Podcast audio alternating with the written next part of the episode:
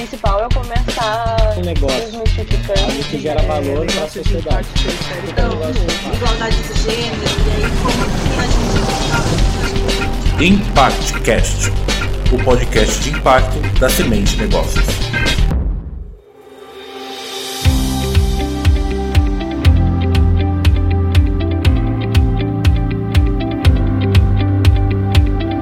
Olá, pessoas! Sejam muito bem-vindas e muito bem-vindos ao ImpactCast, o podcast de impacto da Semente Negócios. Eu sou Thales Machado, consultor de impacto da Semente, e estou acompanhado hoje de duas pessoas incríveis. Como é de tradição por aqui, vou pedir para que eles mesmos se apresentem. Bom, eu sou a Luana, eu sou a Luana Pereira, sou advogada, sou mestre em sociologia, trabalho com questões antidiscriminatórias e na minha dissertação eu pesquisei interseccionalidade de gênero, raça e classe nas experiências e nas estratégias de mulheres em situação de violência doméstica e familiar. Então, bem resumidamente, é, é isso que eu, que eu faço. Legal, Luana. Prazer, satisfação em conhecê-la. Bom, é, meu nome é Ricardo Rocha, eu sou administrador por formação, mas tenho MBA em gestão de negócios, atuo aí no mercado financeiro há mais de cinco anos e, e também sou difusor uh, uh, das ideias de diversidade étnico-racial dentro das, das empresas, faço parte de grandes movimentos como Afrotech BR, que empodera os negros através da tecnologia, é, rede de profissionais negros, que é, conecta e faz o networking e faz a ponte entre os negros e as grandes empresas. E recentemente participo de vários grupos uh, étnico-raciais dentro dessas empresas. É, da minha própria empresa, sou bancário e, nós temos um grupo lá também chamado Black Z City, do qual eu faço parte e colidero também. Muito legal, gente. É uma honra a gente estar tá recebendo vocês na nossa plataforma, no nosso ImpactCast. E seguindo a série sobre diversidade e inovação social, hoje vamos falar de um tema muito importante para nós aqui da Semente, que é a inclusão étnico-racial. E quem acompanha o ImpactCast percebe que tentamos trazer essa complexidade da pauta para um dia prático. Então, conforme a serviço de base para iniciar nossa discussão, a diversidade, né, preciso incorporar a diversidade não apenas no discurso, né, é preciso ter a inclusão como ativo estratégico do negócio.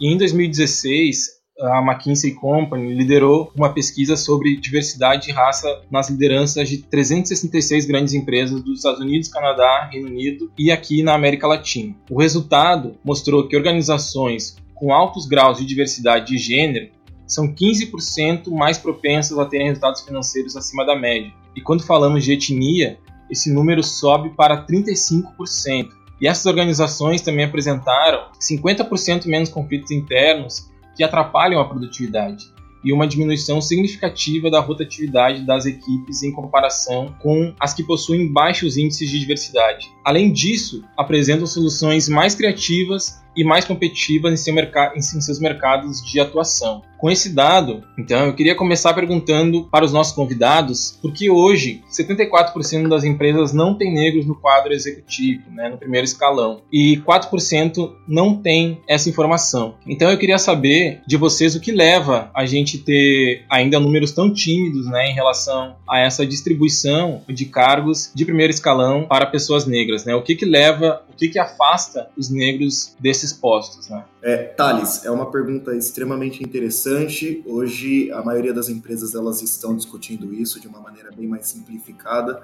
só que de uma maneira mais formal. Quando nós começamos a colocar isso dentro uh, da empresa, na mesa dos gestores, uh, esse é o primeiro questionamento que se levanta, tá? Do porquê que nós não temos, por que, que o Brasil é tímido, sendo o, o maior país fora do continente africano em termos de, de, de negro é, é, e essa é a principal pergunta, as pessoas ficam aflitas, a gente não consegue responder. Muitas das vezes, a maioria das pessoas é, brancas, elas é, entendem que essa pergunta deveria ser respondida por, pelo, pelos próprios negros, né?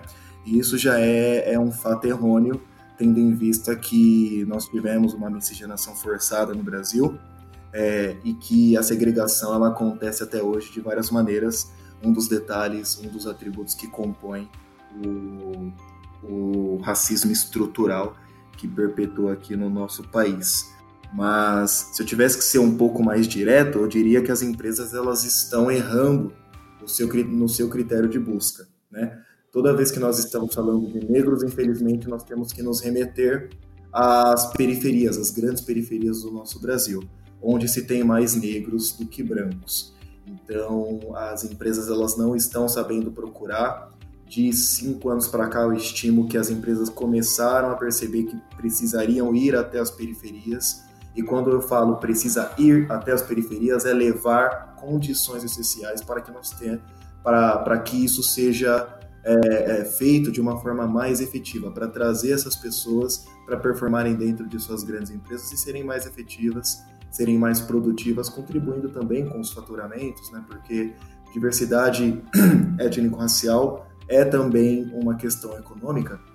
Nós temos vários dados aí que nos apontam a, a, um crescimento muito constante é, quando nós estamos falando de black money, por exemplo. Então, é, eu entendo que as empresas elas começaram a se ligar e, tendo em vista esse fato, elas começaram a se questionar o porquê que não tem, sendo que lá fora tem bastante. Então, tem de muito, mas esse muito não está totalmente qualificado e aí a empresa sempre fica em cima do muro para saber qual até que ponto eu corroboro até que ponto eu, eu posso fazer a minha parte em termos de qualificação para trazer esse cara aqui para dentro, para trazer essa, essa mina aqui para dentro, ou é, isso é um problema de fato do país, da sociedade e o país barra sociedade tem que, que resolver. É, eu concordo bastante com o Ricardo. Acho que o primeiro motivo é o racismo estrutural, né? A gente, ele já pontuou bem, né? A gente tem uma estrutura racista que acaba empurrando as pessoas negras para a base da pirâmide social e fazendo com que a gente não consiga acessar esses espaços de poder, não só nas empresas, mas eu venho da área do direito, os espaços nos escritórios de advocacia, que também são empresas, mas a gente tem né, uma, uma visão assim mais de escritório de advocacia como prestação de serviços, mais afastado dessa ideia de empresa, mas mesmo nos escritórios de advocacia, os negros e negras ainda são minoria. No judiciário, os negros e negras são minorias, no legislativo, enfim, então, todos os espaços de poder eles repetem esse padrão e não seria diferente nas empresas, né? O que eu percebo também é que existe esse movimento das empresas por buscar, por buscar talvez não, mas por incentivar a candidatura de pessoas negras. Mas isso que o Thales falou, é super, oh, desculpe, o Ricardo falou é super importante. A gente precisa, as empresas precisam ter uma postura de busca ativa em relação a essas pessoas negras, né? Por diversos fatores. É, um deles, por exemplo, que eu vejo bastante também e sinto, é muitas vezes as pessoas negras não se enxergarem em alguns espaços de poder. E tem uma, uma construção de autoestima, na verdade, de uma baixa autoestima intelectual, profissional negra, construída ao longo dos séculos, e que se perpetua e impregna no, no, na nossa, no nosso consciente e inconsciente, e que nos faz muitas vezes achar que nós não somos capazes de ocupar aquele espaço. E uh, nós somos. Então também tem um, um, trabalho de busca ativa que as empresas vão ter que fazer, né, de demonstrar que sim, esse espaço ele é para você, até porque muitas vezes uma pessoa negra, se ela vê um espaço majoritariamente branco, ela, ela não vê pessoas iguais a si, ela também não se vê naquele espaço. Então, o que, que as empresas podem fazer para tornar aquele espaço mais atrativo para pessoas negras é uma pergunta que, que se coloca. Mas, além, para além desse momento de seleção e de entrada na empresa, a pergunta do Thales ali foi sobre por que, que nós não temos negros nos cargos de alto escalão. Porque, eventualmente, em cargos de nível mais baixo, a gente consegue ter um número maior de pessoas negras, embora ainda não seja paritário. Mas, e aí, acho que tem muito a ver com o que o Ricardo falou também de desenvolvimento das pessoas. Como que essa empresa está trabalhando o desenvolvimento dessas pessoas negras, né? Uma vez eu ouvi uma palestra, é, eu não me lembro o nome dele, mas ele era um dos CEOs, salvo engano, da Microsoft. E ele falou sobre um. E me marcou muito a fala dele, que era sobre o Black at Microsoft. E ele falou sobre como, de vez em quando, era necessário relativizar algumas competências, porque você estava selecionando pessoas brancas, né? Ou pessoas que têm uma classe mais favorecida, enfim. Então, eventualmente, as empresas vão precisar pensar, sair um pouco de uma lógica de uma meritocracia mais pura, assim, né? Digamos e pensar como que se pode relativ é, não relativizar, mas ponderar competências e diversidade e desenvolver competências ao invés de somente ter com, algumas competências como requisitos que acabam impedindo de pessoas negras de crescer dentro da empresa.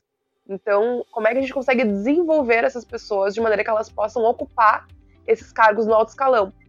E uma outra coisa que precisa ser trabalhada também nas empresas, inclusive em termos de promoções, de, em, em, termos de cargos, planos de carreira, enfim, para empresas que, que tenham essa estrutura, é pensar como que a gente consegue trabalhar com os gestores de alto escalão que já estão nesses espaços de poder, que já é, são os responsáveis por definir quem será promovido, né, quem poder, poderá escalar dentro dessa estrutura, que eles também sejam formados sobre vieses inconscientes, sobre o racismo, porque por mais que a empresa esteja muito permeada por valores de diversidade, comprometida com isso, a gente nunca está livre de vieses inconscientes que nos fazem, por exemplo, vincular algum, algumas características sociais, pessoais, em questões negativas, ou estereótipos negativos, ou positivos, enfim. Então, mesmo os gestores e os líderes precisam é, aprender sobre isso, né? Então, isso que o Ricardo falou é super importante, assim, é, é um movimento que não depende só das pessoas negras construção de diversidade é necessariamente uma pauta que passa também pelas pessoas brancas, inclusive de se questionar, de questionar a sua própria branquitude, né, que é um conceito que a gente deixa de lado. Então, como que a gente pode pensar que a própria empresa reflita sobre é, as próprias pessoas brancas que já estão nesse, nesse espaço de poder reflitam. Bom, eu tenho uma equipe uh, que começa com 10 pessoas, 5 são negros e 5 são brancos. Após 10 anos, as pessoas brancas estão em cargos de poder, as pessoas negras não. Então, isso não é só responsabilidade das pessoas negras que não souberam aproveitar aquela oportunidade. É responsabilidade de todo mundo. Por que, que a gente não está conseguindo desenvolver essas pessoas? O que, que a gente está fazendo que a gente não está selecionando elas para serem promovidas antes de simplesmente dizer que isso é um problema de quem não foi promovido, né? Tem outros fatores que podem estar tá influenciando e a gente precisa estar tá atento a isso. É, antes de tudo, é, me tornei mais fã agora dela, após a fala dela, pela questão, eu aprecio bastante, Luana, o fato da mulher estar adentrando aí dentro do ramo jurídico, que é um ramo, no caso do direito, uhum. é um uhum. ramo extremamente segregado, é, masculinamente falando, né? E, e, ainda mais por ser também e levar essa questão a, da, da negritude consigo. É, isso é muito importante. O que mais me agradou uh, uh, na sua introdução agora foi é, a, a, esse deparo que nós temos quando nós estamos falando de contexto social, quando nós vemos aí, nós divergimos a respeito é, de certas ocasionalidades que podem, que, que na realidade, na maioria das vezes, acontece quando você vê o negro do outro lado do cerco, né, num tribunal, sendo julgado, é, sendo condenado na, na, maioria das vezes, e, e você tem poucos negros uh, uh, atuando no ramo de advocacia, enfim, exercendo a sua magistratura. É, são, são essas coisas também faz com que nós, nós pensamos um modelo antigo é, de reprodução desse racismo estrutural, bem como a, a consequência de termos é, é de, de se alimentar na questão racista para um sistema uh, majoritariamente branco dentro desse sentido, para que a gente consiga, enfim, ampliar essas discussões e na maioria das vezes você entende como aquelas piadinhas, né, sem graça. Pô, tá vendo? Você tem três negros ali, um bandido, um, um juiz e um, e um advogado. Ali, ó, tá vendo? Aquele lá que tá sendo bandido é, é, não aproveitou a chance que ele teve, enquanto os, os outros dois aproveitaram e na maioria das vezes não é assim. Então a sociedade, só queria colocar isso porque eu acho muito bacana e muito importante, né? Assim, terem negros que, que nos representam ou, tem, ou tendo pessoas que estão engajadas, que entendem é, é, dentro do, do, do, do, direito. Eu acho muito, enfim, muito bacana, né, essa, essa ponderação, tanto a, a colocação da, da Luana, porque é justamente isso, né? A gente vê essa, essa grande diferença, enfim, de até mesmo né, que tem a, a, alguma movimentação do, do mercado, enfim, das empresas em fazer essa inclusão, mas a gente percebe ainda que tem muita por, por, por, por elas justamente, né, não não terem feito essa inclusão antes, elas têm dificuldade em fazer ela ela agora também, né? Então, enfim, elas vão errar muito ainda até conseguir né, incluir essa, esses, esses, negros e negras dentro desse espaço e fazer, conseguir realizar processos seletivos à frente, talvez com mais, com uma melhor entrega, uma melhor, e melhores resultados também, né? Porque, por exemplo, né, eu costumo dar um exemplo, quando a gente, que, que vai muito na linha da, da tua fala, Luana, quando a gente entra num espaço e nós que, que temos essa, esse, esse, privilégio de romper algumas barreiras, né, que outras pessoas uh, que vêm de onde a gente vem, né, não, não conseguem romper, a gente chega em diversos espaços e nós somos sempre minoria, né? E, e, às vezes nós somos as únicas pessoas negras do espaço, né? E a gente tem, né, o nosso cérebro, quando você fala de viés inconsciente, o nosso cérebro, ele diretamente associa ali um certo sentimento de impostor, né? Tá fazendo, tá ali naquele espaço que você é a única pessoa negra no espaço e você inconscientemente também acredita que aquelas outras pessoas, né, que na maioria são homens brancos, essas pessoas são as pessoas mais capacitadas para estarem na, naquele espaço, né? Então isso cria um problema ainda maior, né, que a gente tem que resolver, né? O que, eu queria te perguntar, Luana, também é essa questão da interseccionalidade, né? Também é um ponto uh, muito importante, né, porque marginaliza ainda mais, né, a mulher negra, né, que é quem tem mais dificuldade em se inserir no mercado de trabalho, é quem mais sofre com o desemprego, inclusive a taxa atual de desemprego da, da mulher negra, né, chega a 16%, né? Enquanto um homem branco é de 8,3%, né? A mulher negra tem esse recorte ainda mais profundo, né? Na, na desigualdade, né? Que é quem mesmo carrega uh, o maior fardo, né? Tanto do racismo quanto do machismo. Eu queria que tu trouxesse para a gente, né? Também a importância da gente tratar essa questão, né? Em paralelo, né? Em relação à, à uhum. mulher negra. Então, é, eu traba trabalho esse conceito de interseccionalidade, mas a minha provocação é que a gente pense, claro que a gente vai pensar na mulher negra, mas que a gente não é, encerre a mulher negra numa, numa condição de subalternidade. Em que sentido? Assim, como se os vieses interseccionais, como se o machismo, as estruturas do machismo, as estruturas do racismo, somente eclodissem nas mulheres negras de forma conjunta, né? O que a interseccionalidade nos pede para pensar, ou o que a gente pode desenvolver a partir da interseccionalidade, é que as mulheres brancas também são perpassadas pela branquitude, pelo machismo, assim como os homens brancos também são perpassados pelo machismo, pela expressão das suas masculinidades, pela branquitude, os homens negros pela negritude. Então, todos nós somos permeados por isso. É, e em, em alguma medida isso vai ser positivo ou negativo. Obviamente que em termos de dados sociais, como tu falou, as mulheres negras sempre aparecem na, nos piores índices socioeconômicos de trabalho, de, né, de renda, de educação, enfim, nós sempre somos as, as mais é, não violadas, mas enfim, atingidas por essas estruturas em termos de dados socioeconômicos, né? Por outro lado, os homens negros, por exemplo, vocês dois, né, são uma, estão uma exceção à estatística que condena a maior parte dos jovens negros à morte. Então, existem essas, essas nuances que nos atingem de formas diferentes. Eu acho que a questão racial é super relevante e acho que a questão de gênero também é relevante e acho que a gente precisa entender como que essas coisas se interseccionam na vivência de todos nós. E voltando à tua pergunta, sim, então as mulheres negras elas apresentam os piores dados socioeconômicos, a Sueli Carneiro fala sobre isso, né?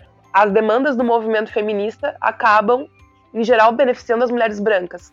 As demandas do movimento negro acabam, em geral, beneficiando mais os homens negros. E as mulheres negras acabam, muitas vezes, não se sentindo representadas nem por as demandas do movimento feminista, nem pelas demandas do movimento negro. E elas precisam construir um espaço para si próprias, né? Em termos de trabalho, assim, acho que é isso, sim, a gente acaba... É uma pesquisa recente, inclusive, do CERT, são os dados das 500 maiores empresas do Brasil, salvo engano, de eram 548 ou 500 e alguma coisa líderes de empresas, enfim, que eles tinham pesquisado, apenas duas, dois eram mulheres negras, né? Apenas duas eram mulheres negras. Então, existe uma dificuldade mesmo de encontrar mulheres que sejam líderes em empresa, mulheres negras mais ainda. No direito, como voltando para minha área, assim, também é muito difícil, assim, é, encontrar mulheres negras em espaços de poder por diversos fatores, seja por isso dos viés inconscientes, seja porque nós carregamos, por exemplo, uma dupla, tripla jornada, assim como outras mulheres brancas também carregam, mas nós, além disso, ainda carregamos fardo, o fardo do racismo. Muitas vezes também carregamos famílias, né, inteiras. A elas muitas vezes é imposta uma maternidade solitária, né? E elas acabam tendo que segurar não somente os seus filhos, mas a família inteira. Então, essas mulheres que acabam. famílias mais matriarcais, em que as mulheres ficam mais sobrecarregadas e que é mais difícil ainda para elas se dedicarem ao trabalho, terem mais tempo para isso, é, realmente conseguirem se sentir capazes e aptas e receber essas oportunidades que são oferecidas, né? Então, as mulheres negras estão numa situação que sim, a gente precisa olhar com mais cuidado, né? E com mais atenção mesmo às particularidades que elas trazem, por exemplo, isso da maternidade, né? Então, como é que a gente consegue favorecer o crescimento das mulheres e entender que, enfim, os negros em geral estão muito atrás, né? Inclusive das mulheres brancas. E as mulheres negras estão ainda, em termos de dados socioeconômicos, atrás dos homens negros. Como que nós conseguimos fazer com que essas demandas de diversidade de gênero não abarquem somente as mulheres brancas e a diversidade de raça não abarquem somente as, as questões dos homens negros e que as mulheres negras consigam né, é, também se beneficiar dessa, desse movimento.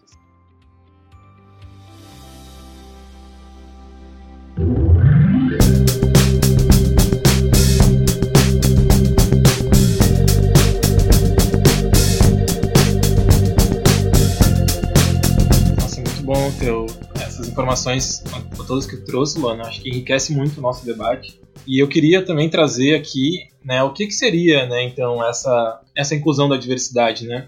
Alguns dados da, da, da McKinsey apontam que empresas com maior diversidade de raça lucram, lucram 30% mais, né? Que é uma resposta que o mercado pede muito, né?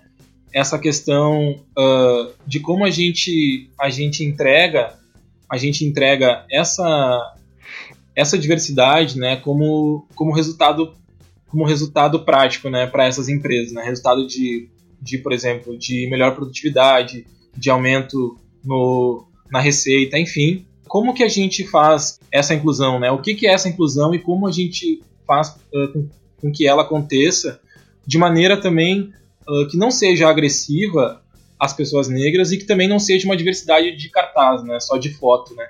Que hoje em dia a gente vê muito que, que colocam lá os pretos na foto e tal, e você nem sabe quem são aquelas pessoas, né? Só dão só dão imagem não dão voz, né? Como que a gente consegue fazer algo, algo efetivo, né, da inclusão da diversidade como marca, assim, né? A gente conseguir entregar algo de mais valor, acrescentando toda essa questão que a gente já trouxe até, até aqui.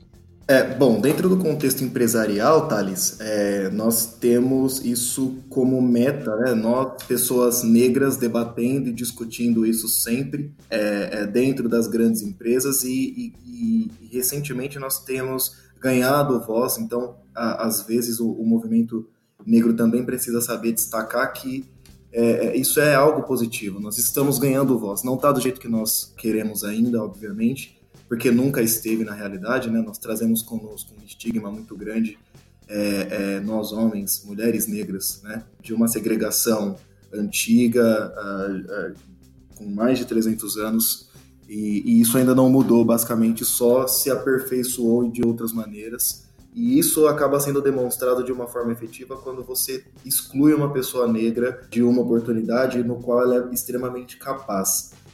Então, por exemplo, alguns dados aqui interessantes é, da, do Instituto Locomotiva, reproduzidos pelo movimento Black Money, né, da, da nossa a, a famosa e querida amiga Nina Silva, se você tem, por exemplo, aí 1,73%, é, 1,73 trilhões basicamente movimentados na economia, estou falando de população negra, tá? Você entende aí, compreende de mais de 53% aí da população, né? É, é, pega muito naquilo que você acabou de dizer. Como que eu posso tornar mais produtivo? Como que eu posso tornar mais atrativo? Essa questão para o grande gestor, para a grande empresa. Então, se você é, se debruçar nos dados da McKinsey e, e, e, e na realidade discuti-los, você vai perceber que você está perdendo dinheiro. Eu já, fiz palestras em grandes empresas onde eu cheguei para um, um CEO, né, o cara estava lá uh, escutando uh, a palestra e, e eu falei pra, na cara dele: você está perdendo dinheiro. Ninguém gosta de perder dinheiro, nenhum empresário gosta de perder dinheiro, nenhum investidor gosta de perder dinheiro. A partir do momento que você está deixando a diversidade racial de lado, é, que você não está discutindo sobre inclusão de mulheres em cargos de liderança dentro da sua empresa, que você não está discutindo questão uh, de, de, negros uh, em cargos de liderança, em cargos de entrada nas grandes empresas, você está deixando dinheiro na mesa. E esse CEO incomodado, ele me disse, pô, então eu não quero, não gostaria de perder dinheiro, eu acho que houve o estalo nesse momento e, e ele acabou entendendo o recado. A grande questão que, que, que, permeia a sociedade hoje, que discute isso, é o porquê, e eu gosto de deixar isso bem claro, tá? Em toda empresa que eu vou, é, é, já é o meu estilo, as pessoas me conhecem, sabem. Eu sempre parto do princípio de que a empresa ela está começando atrasada. E é extremamente importante pontuar esse atraso, tá? Não é fazer diversidade étnico-racial, não é uma questão linda, nossa, que bonito, a empresa lá incluindo negros no seu quadro de funcionários é sim também uma questão econômica. E não tem problema nenhum dizer isso. Não tem problema, não tem vergonha alguma dizer isso.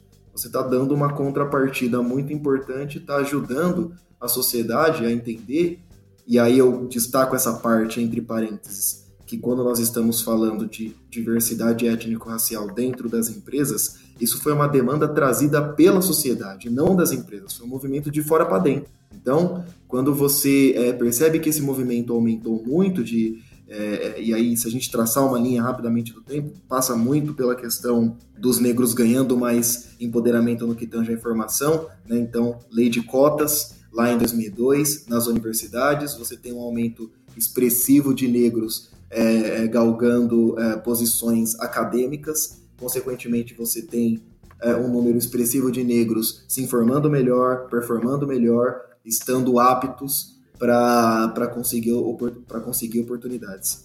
Em uma dessas minhas palestras, é, eu já fui questionado dizendo do porquê que não existe uma lei, assim como existe a lei, por exemplo, é, para pessoas com deficiência, é, obrigatoriamente por lei, para que se haja inclusão, para os negros de fato. E é uma dúvida corriqueira, se você for para pensar. Acontece bastante, muitas pessoas perguntam isso.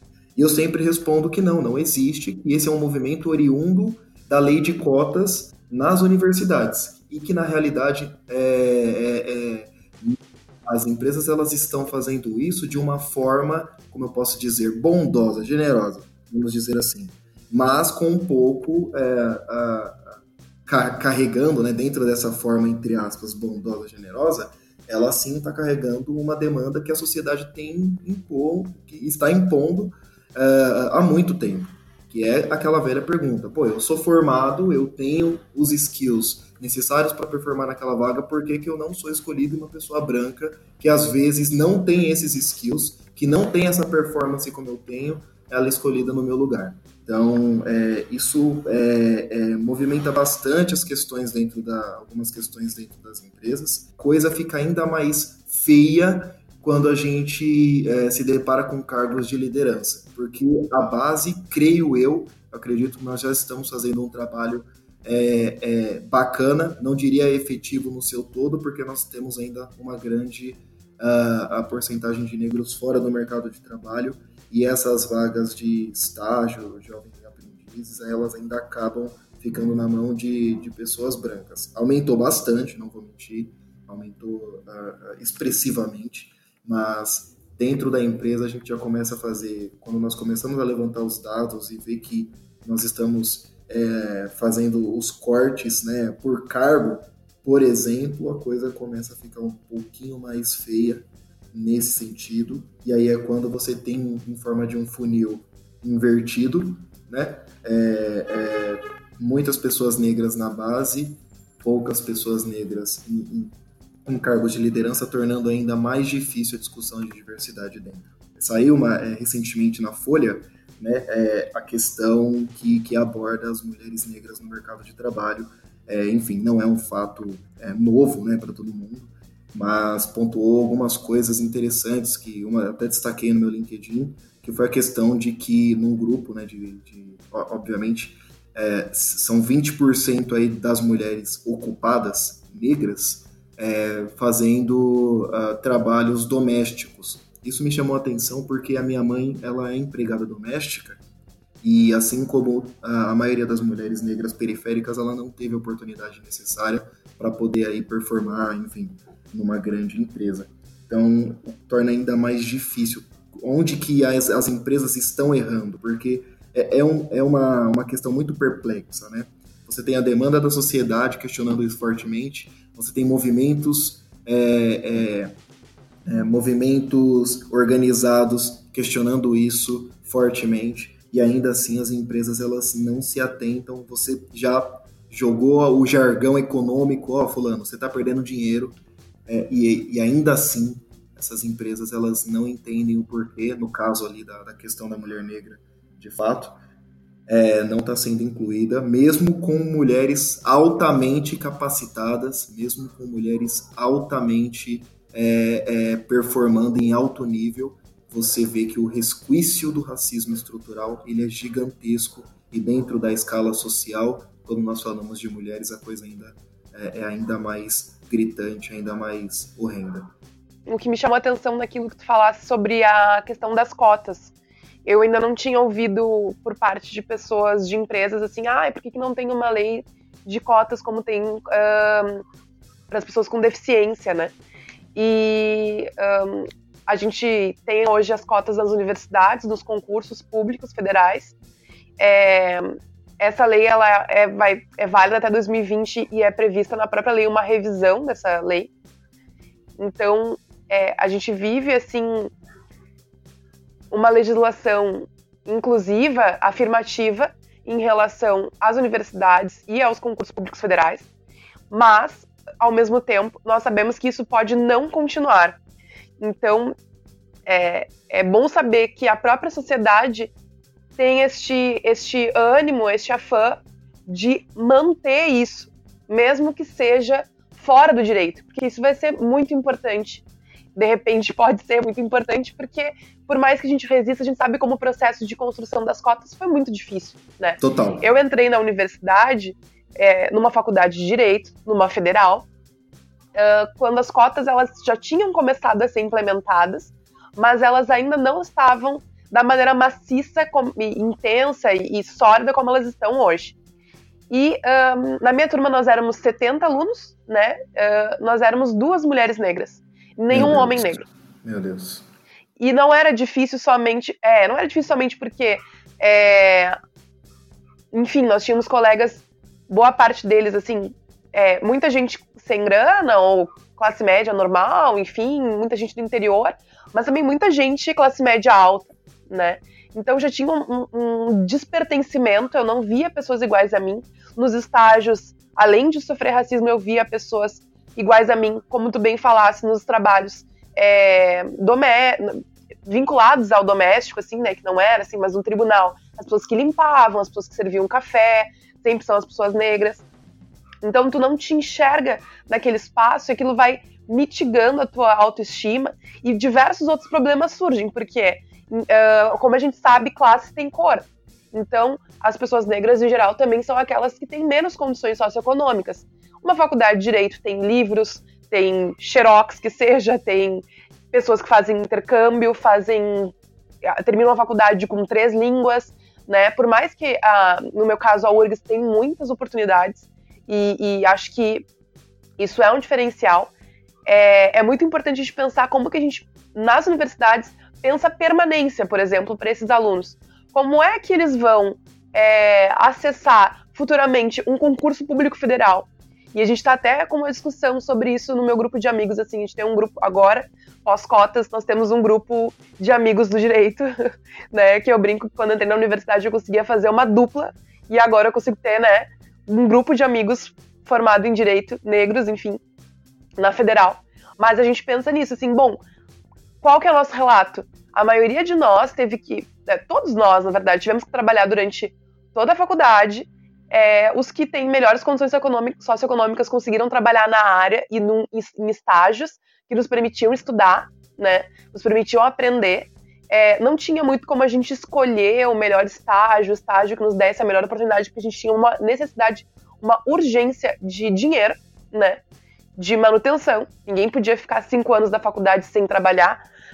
A partir do momento que a gente trabalha, a gente tem né, oito horas do nosso dia ocupado, a gente está de manhã na aula ou de noite na aula, de manhã ou de tarde trabalhando, sobra um turno para a gente se dedicar, por exemplo, para se preparar para um concurso público federal que tem cotas, quem é que consegue se preparar dessa forma, né? Quem passa em concursos de alto escalão, por exemplo, juiz, promotor, são pessoas que ficam anos somente estudando, né? Então, é, não, é, não são concursos fáceis. As cotas não fizeram que esses concursos fossem fáceis, né? Eles continuam muito difíceis e a gente precisaria, é, por exemplo, que alguém nos ajudasse, como pessoas brancas acabam tendo acesso a isso, uma família que diz, não, olha, eu vou te bancar durante 5, 6, 7 anos da tua vida tu vai só, eu vou pagar os cursos para ti, tu vais estudar para ocupar esse espaço, porque depois isso vai ter um retorno, né? Depois tu pode me pagar, porque enfim, vai receber para isso. Mas as pessoas negras não têm essa oportunidade, né? E é por isso que em termos de universidade a gente tem conseguido entrar, mas em termos de concursos públicos federais, o número de vagas de cotas realmente ocupadas é muito pequeno. Acho que precisa ainda ser feito um, um, balanço, mas pelo que eu percebo aqui mesmo no Rio Grande do Sul, eu conheço uma defensora pública negra, né? Eu conheço uma juíza negra. Tanto que a gente brinca que a gente, quando a gente fala, ah, defensora pública negra, só tem uma. A gente não precisa dizer o nome, a gente já sabe quem é. Todo, todo, todo mundo do meio sabe quem é, porque é a única. Ah, aquela juíza negra. A gente nem precisa falar o nome, a gente sabe, ah, tá, aquela juíza negra, ok. Advogados nós temos mais. Mas também, é, a maioria, ou trabalhando autonomamente, ou trabalhando é, em escritórios, mas pouquíssimos. Eu só conheço dois que são sócios de escritórios grandes, que são donos de escritórios grandes, e não conheço nenhuma mulher dona de escritório grande, né? Então, nenhuma mulher negra, né? Então, essas coisas, essa questão das cotas é muito importante. A gente precisa resistir para que isso se mantenha, porque mudou a, a universidade. É, eu sou testemunha, eu vi esse processo acontecer. Mudou a universidade para melhor, né? A universidade está mais rica. É, como tu falou, é, se a gente não olhar para 50% da população, a gente está perdendo dinheiro. E mesmo no, direito, se tu não olhar 50% da população, tu está perdendo causas e dinheiro. Se tu não olhar para 50% da população na academia, tu está perdendo produção de conhecimento, tu está construindo conhecimento enviesado. Não tem como ignorar 50% da população, né? Então, é, isso só tem a, a melhorar tanto a produção de conhecimento, qualificar a produção de conhecimento, qualificar a prestação de serviços, qualificar a, a, a produção de, de, bens. Então, é... enfim, a gente sabe das dificuldades que podem acontecer para a gente manter a política de cotas, inclusive nas universidades e concursos federais. É... Que bom que as empresas percebem essa necessidade, né? Mas a gente não pode esperar, e aí é, é a minha visão do direito, a gente não pode esperar o direito para isso, né? Porque o direito também é reflexo ele é reflexo e constrói a sociedade nesse movimento dialético. Ele constrói e é reflexo da sociedade, né? A gente precisa é, é, não necessariamente uma lei de, de cima para baixo vai resolver. Então, além de manter o que a gente já tem, a gente precisa estimular que mais conquistas venham, que a gente consiga diversificar melhor esses espaços. Muito legal que está havendo aí, acontecendo essa sinergia, Luana, o que você colocou aí é, me impressionou bastante. Você falou com uma perfeição imensa aí. É, é, é, é muito real o que você disse. A lei de, de, é, de cotas para pessoas com deficiência, por exemplo, ela hoje em si ela não resolve. Então você vê é, isso exemplificado dentro das empresas e a empresa ela paga uh, uh, de diversa, né? Ela acaba fazendo uma, uma falsa diversidade, e isso a gente vê bastante no meio publicitário, que eu ia entrar nisso num, num outro momento, mas enfim, falando que essa empresa ela tem esse atributo de diversidade para pessoas com deficiência, só que ela, ela simplesmente age por força de lei, acaba, é, entre aspas, incluindo, ou seja, chama 10 cadeirantes ali, duas pessoas com deficiência visual e outras três ali vai com, com mobilidade e, e ficam largadas ao léu. Essas pessoas elas não crescem, essas pessoas elas não se desenvolvem é, essas pessoas elas continuam tendo os mesmos problemas, mas, e quando você vai voltar essa questão para a empresa, a empresa fala, mas eu estou incluindo. Como assim? Então, inclusão por força de lei não funciona. A lei ela existe para estimular, mas a inclusão ela precisa acontecer de uma forma é, é, inteira, né? Você usa a lei para poder incluir, e a empresa faz a sua contrapartida promovendo de fato a, a, o desenvolvimento dessas pessoas e o mesmo é, é, é válido para as pessoas negras, né? É, é, que é, mesmo nós não temos, é, não tendo essa lei é, expressamente falando, né, na, na, cara ali, falando, não, existe uma lei para incluir pessoas negras dentro das empresas. A gente se apega muito à questão da lei de cotas nas universidades para provar que é, que é uma coisa que eu sempre adoro, adoro em toda a roda de conversa, enfim, toda palestra, é, desconstruir que é essa questão da, do vitimismo versus pessoas negras, né? Que as pessoas brancas elas tendem muito a fazer esse, é, essa confusão é, e elas são infelizes em sua fala quando elas dizem que, que nós acabamos sendo uh, usando de uma maneira vitimismo, de vitimista para poder conseguir tais coisas. E eu costumo brincar, mas de forma irônica, obviamente. Na realidade, nós já somos vítimas, né? Uma vez falou, pô, mas é, isso é vitimismo? Eu falei, sim, a gente já é vítima há muito tempo. É, não foi meu povo que, que escravizou o seu, não é meu povo que morre todo dia nas ruas na mão do sistema policial, né? Não é meu povo que sofre procurando emprego, não é meu povo que é discriminado através da cor da pele. Então, na realidade, sim, nós já somos vítimas, né? Mas ainda assim é um povo que vai para a luta, que sai de casa pensando no melhor e que ajuda as outras pessoas. Né? É, não tem como não, é, é, é não tem como fazer essa confusão nesse sentido. E isso não pode ser passado também para as empresas.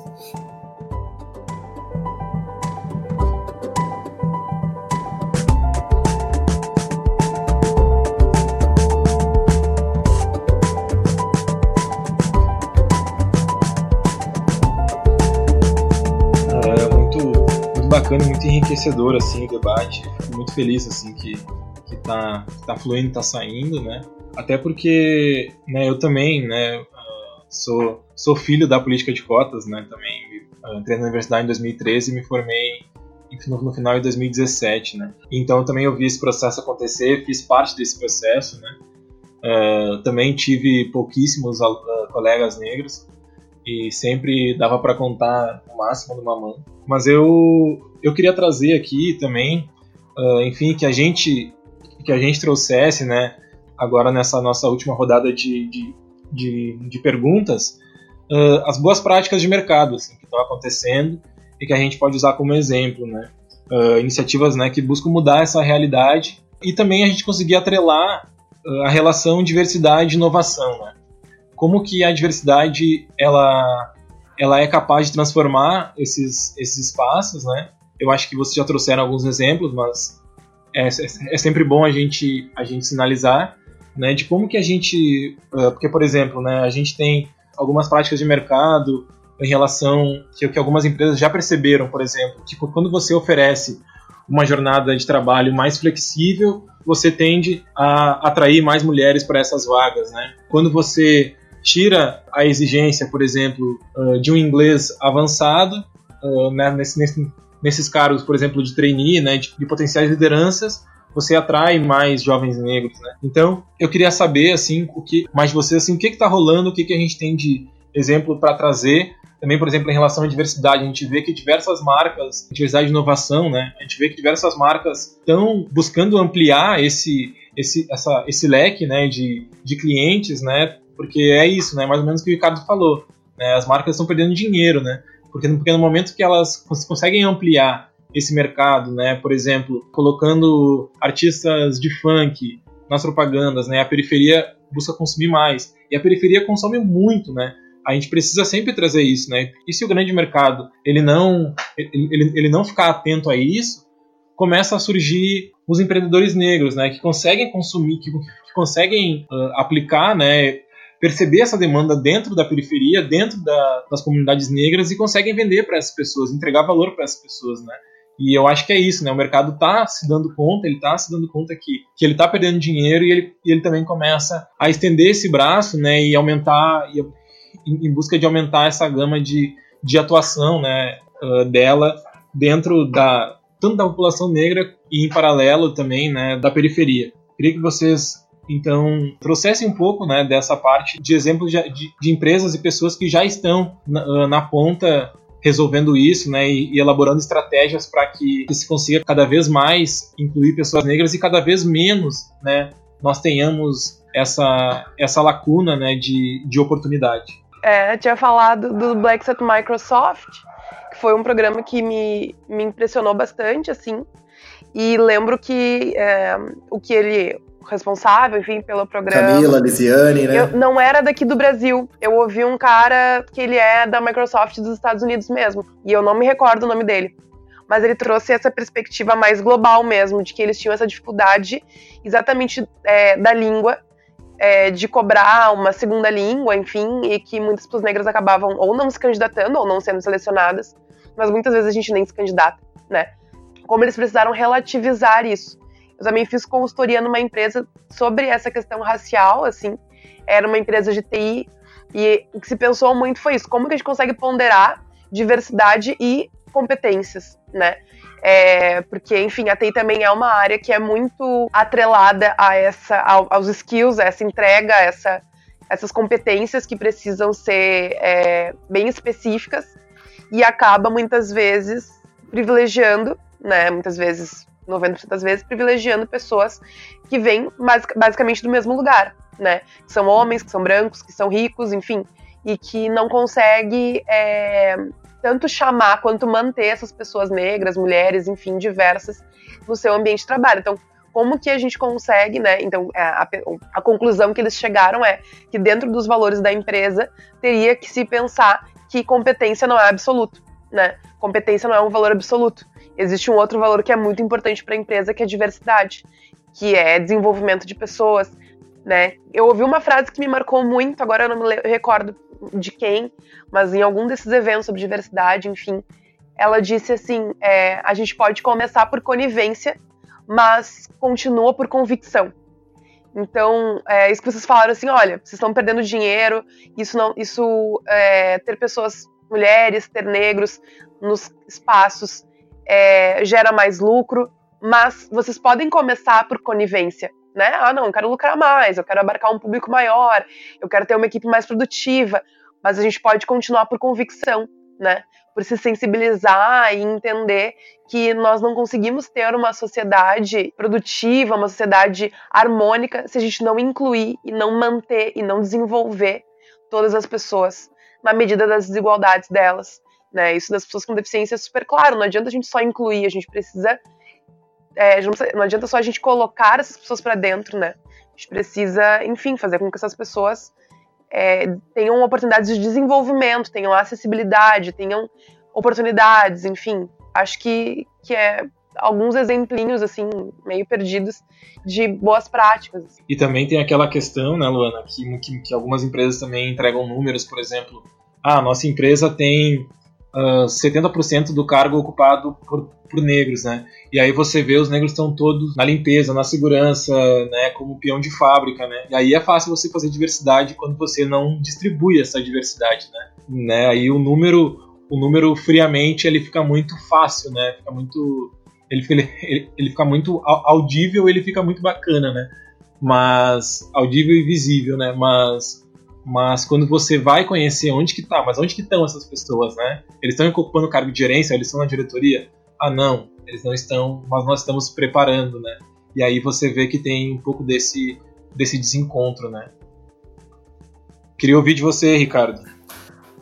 Também. Ah, bom, o que vocês dois colocaram aqui é, é, é, tá dentro do sentido. Eu peço até e até agradecer a Lula citou o Blacks at Microsoft e eu já ia entrar nesse ponto mesmo, né? É um ponto interessante. Bom, eu tinha agradecido a Lu por ter citado o Blacks at Microsoft, que hoje no mercado é o exemplo aí de muita para outras empresas. O modelo que eles trazem é, é, um modelo muito inovador, né? E quando a gente fala de inovação, é bom lembrar que nós não precisamos nos ater a uma criação do zero, mas a gente pode melhorar o processo, um processo já existente, isso também é inovação e esses grupos étnicos formados é, formado dentro da, das grandes empresas é de fato a, a, a, construção de uma nova era onde a empresa ela se importa mais com as pessoas negras, né? Então você tem dentro desse sentido, no caso do Black Hat Microsoft, que eu tenho aí é, em toda a sua constituição, a, nomes como Lisiane Lemos e, e, e Camila, por isso que eu uh, tinha citado qual das duas a Lu tinha conversado, mas eu disse que eu vejo de fora. É um movimento global, então não tem tanto problema. É, eles meio a, as empresas exportaram, é, é, é, na realidade pegaram esse modelo uh, da Microsoft para aplicar nas suas, se é que eu posso dizer assim. Né? É muito em função do benchmarking que, que tem acontecido essa troca entre essas empresas, esses grupos étnicos, que são compostos da seguinte maneira, segundo a minha definição: grupos fechados no primeiro momento, que é quando você estrutura esse grupo e, e, e é, planifica, né, é, é, traz as ideias, as discussões, as pautas para dentro, uh, ah, para a mesa do gestor, para a mesa da RH, e estrutura esse grupo para desenvolver as pessoas negras que lá já estão e trazer pessoas negras para dentro. E no segundo momento é o grupo aberto, o grupo étnico aberto, que é quando essa empresa já constituída, é, é, quando esse grupo já constituído sai é, é para fora da empresa para fazer benchmarking com outras que possuem grupos étnicos também. É, são modelos é, que têm dado muito certo e, e, na minha opinião, são modelos mais efetivos porque as empresas elas precisam aprender que esses grupos eles precisam ser formalizados, obviamente, e consequentemente precisam ser escutados, porque é dali que vai sair a maioria das ideias de, de melhoria para que, que a empresa possa praticar, né? Não é uma ação isolada, mas tem dado muito certo porque a diversidade, como eu já havia dito, precisa acontecer de uma maneira uh, mais plural, ou seja, todo mundo participa, mas essas pessoas, no caso brancas, que participam é, é, dentro dessa composição, elas precisam entender o seu lugar de fala, elas precisam entender o seu privilégio. Acho que a Luana tinha colocado isso um pouquinho também. Eu, como uma pessoa branca, eu posso ajudar? Claro que pode, desde que você reconheça os seus privilégios, desde que você, por exemplo, não lidere grupos étnicos, porque nós sabemos que por causa do viés, é, é, ideias boas acabam se perdendo por conta da intromissão, mesmo que sem querer, dessas, dessas pessoas brancas que querem ajudar. Então elas podem ajudar de uma outra maneira, suportando esses grupos, até porque, afinal de contas, a caneta está na mão do gestor branco e a gente precisa deles para que, que adentremos a esses lugares, a essas empresas e fazer e, e aí sim é, é, é realizar a, a, a, diversidade racial. Né? É um modelo bastante inovador, tem dado super certo em, a maioria das empresas que eu fui como palestrante, enfim, como representante de movimentos étnicos. É, é, nós vimos isso na prática, na minha própria empresa acontece isso também. E uma vez que, que essas pessoas tendem a escutar um pouco mais, esses grupos já formalizados, é, as iniciativas elas são mais, é, elas ocorrem de uma maneira mais fácil, de uma maneira é, bem mais centralizada, focada e efetiva. Né? E aí a gente começa a ver, é, engatinhando, mas já começamos a ver que algumas coisinhas têm mudado é, por causa dessas pautas. Então, uh, trazendo para vocês um contexto corporativo, essa é hoje o modelo até então mais uh, uh, usado e está sendo cada vez mais aderido é, pelas empresas. Por outro lado, você tem também, é, é, ainda assim dentro do contexto corporativo, as empresas fazendo grandes eventos para atrair o público negro. Isso acontece muito nos Estados Unidos, eles têm um black uh, network muito forte lá, e eles fazem grandes eventos apoiado por pessoas negras e não é problema nenhum. No Brasil, no cenário Brasil, nós temos um grande problema que é poder distinguir na realidade. Né? Nós temos esse probleminha. Pô, por que, que eu preciso fazer um evento só para negro? Vou dar o exemplo da própria McKinsey, que realizou ano passado a conferência Juntos, é, que reuniu aí mais de 400 pessoas, onde o foco foi contratação de pessoas negras. Simples assim. Deu super certo, tanto que esse ano vai ocorrer de novo e mais empresas aderiram e elas estão enxergando ali, nesse evento do Juntos, promovido pela McKinsey e apoiado por essas empresas, é, uma oportunidade de contratação de, de jovens negros para começar aí em cargos de estágio, por exemplo. Né?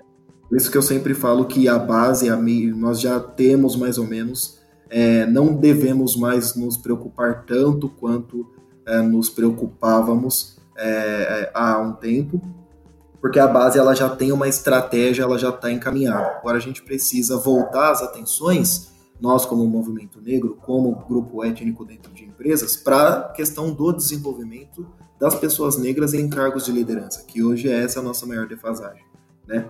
E por último, você tem, é, além desses eventos é, é, da, da, das grandes empresas, né, é, indo em eventos específicos, você tem alguns processos é, é, de entrada de onboarding, que nós chamamos, né, enfim, processos seletivos que já estão sendo um pouco mais diferenciados. Eu, particularmente, aqui, minha opinião, tá? É, não sou muito adepto ao processo que nós chamamos de blind, que é o processo às cegas, porque ainda existe alguns vieses que precisam ser derrubados. Ou seja, não adianta você fazer um processo às cegas, sendo que você tira, vai, 10 categorias, você tira 8 categorias e as outras uh, duas categorias ainda são faculdade, por exemplo, de primeira ponta, ou então nível de inglês. Aí você volta novamente a excluir. Você faz todo um processo blind e de repente no final lá aparecem candidato, candidatos brancos. E aí a empresa se questiona: Poxa vida, mas eu fiz o processo blind, eu, eu processo às cegas, eu não olhei currículo, não olhei cor, blá, blá, blá, blá, blá, blá, mas você ainda está categorizando, você ainda está segregando através do nível de inglês. Nós sabemos que os negros é, não possuem é, é, fluência no inglês adequada ainda. Você está categorizando localidade, por exemplo. Nós sabemos que a maioria dos negros é, são oriundos de centros, centros periféricos. Então você acaba não tornando esse processo às cegas não efetivos. Eu sou a favor do processo focado, ou seja, você vai é, é, é, escolhe um grupo, é, é, no, evidentemente no nosso caso, né? Existe inclusive aqui em São Paulo, vocês já devem ter escutado falar, a Faculdade Zumbi dos Palmares, que é hoje aí a, a maior instituição de ensino superior, onde a maioria dos, dos seus alunos são pessoas uh, consideradas uh, autodeclaradas negras, né? A maioria dos seus 80, 90%. Então as empresas vêm muito na Zumbi fazer essa captação é o que, é o que acontece no processo focado.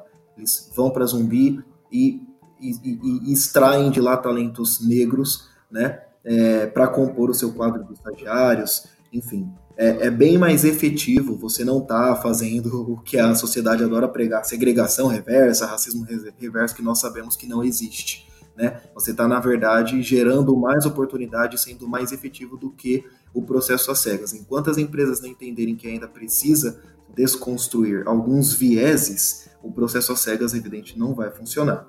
Muito bacana, Ricardo.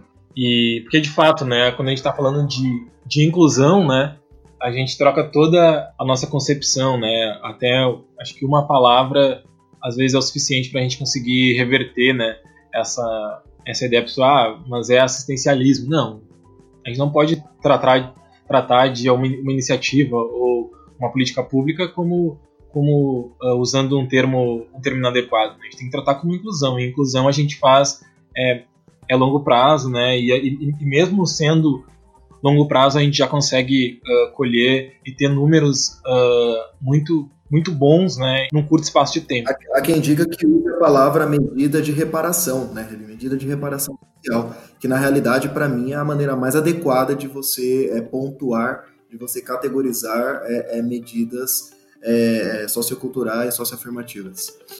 Exato, a questão racial se, se adequa mais à, à medida de reparação.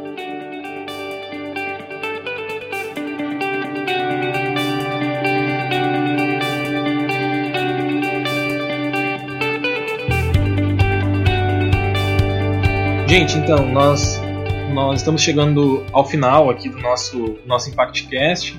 Então eu queria só que vocês fizessem um fechamento, né, de como a gente pode uh, partir daqui para diante, né, algumas dicas que a gente consiga levantar para que as empresas consigam olhar mais para esse tema, né, com mais carinho e que a gente também consiga incentivar também as pessoas que estão nos ouvindo e as pessoas negras também que estão nos ouvindo a se inteirar melhor desse mercado né, tem essa, essa dupla essa dupla dificuldade né, de comunicação, né, porque a gente tem que conseguir alinhar isso, principalmente de quem procura né, atrair esses talentos negros. Né. Bom, eu queria agradecer o convite, foi muito legal participar com vocês desse momento, acho que para mim também foi muito engrandecedor pensar a partir das provocações de vocês, vou ficar refletindo sobre isso.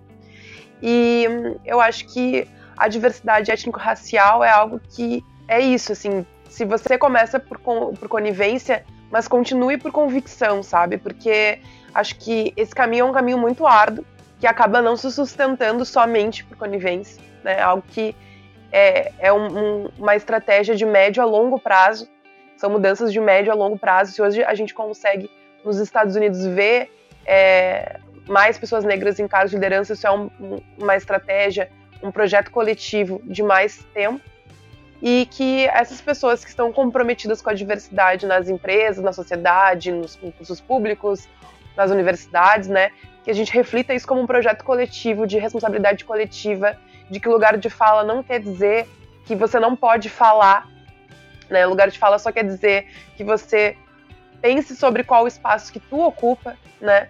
É, o como que tu foi forjado nesse espaço, como que as tuas ideias estão permeadas pela forma como tu foi forjado, pelo lugar em que foi forjado, e que a gente é, siga na direção de uma sociedade cada vez mais diversa e igual em termos de espaços de poder, tomada de decisões, né? Que isso vai qualificar, inclusive, as próprias decisões que, foram, que forem tomadas e os rumos né, da, nossa, da nossa sociedade.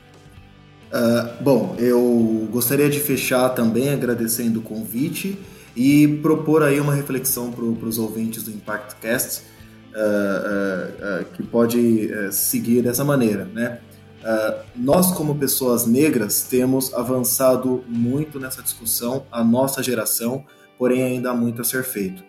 Então, toda vez que eu estou difundindo informação, toda vez que eu estou ajudando o irmão, uma irmã a, a, a subir corporativamente falando, academicamente falando, né? Nós que detemos a informação, toda vez que eu estou fazendo isso, eu tenho em mente que eu estou salvando uma vida.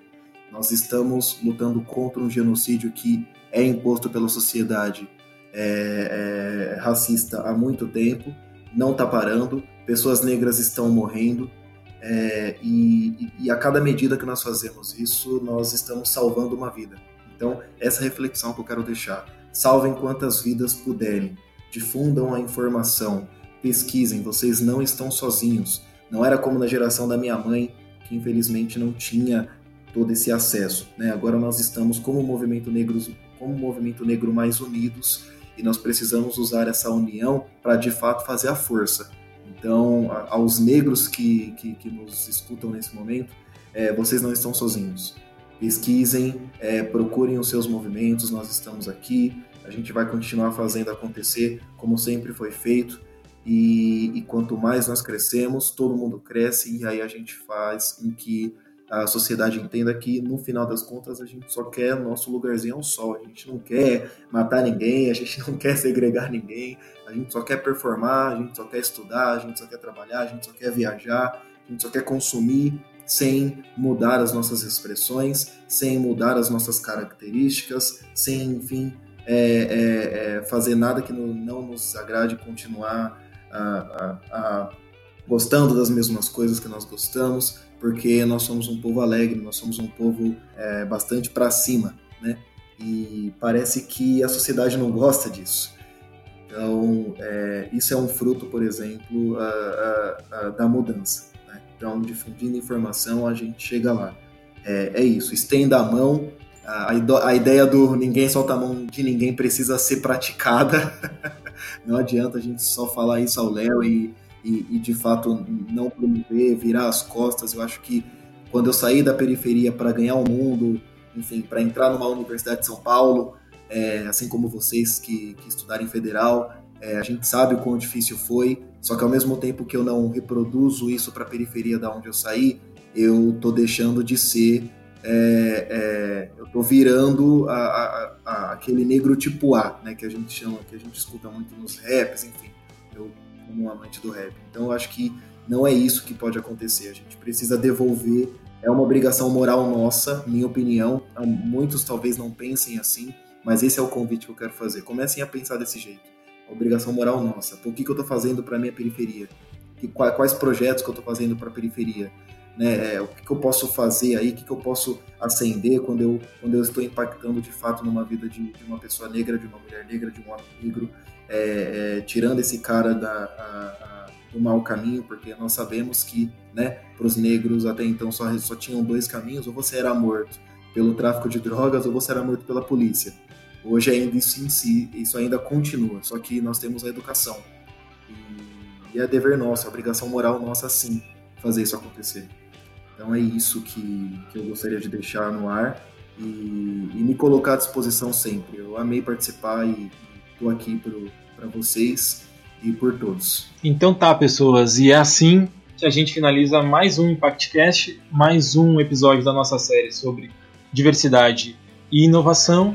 Nos sigam nas nossas plataformas digitais. Luana e Ricardo, agradeço demais a, a contribuição de vocês. Foi muito enriquecedor também para mim, acredito que para nossos ouvintes também. Então, até o próximo ImpactCast.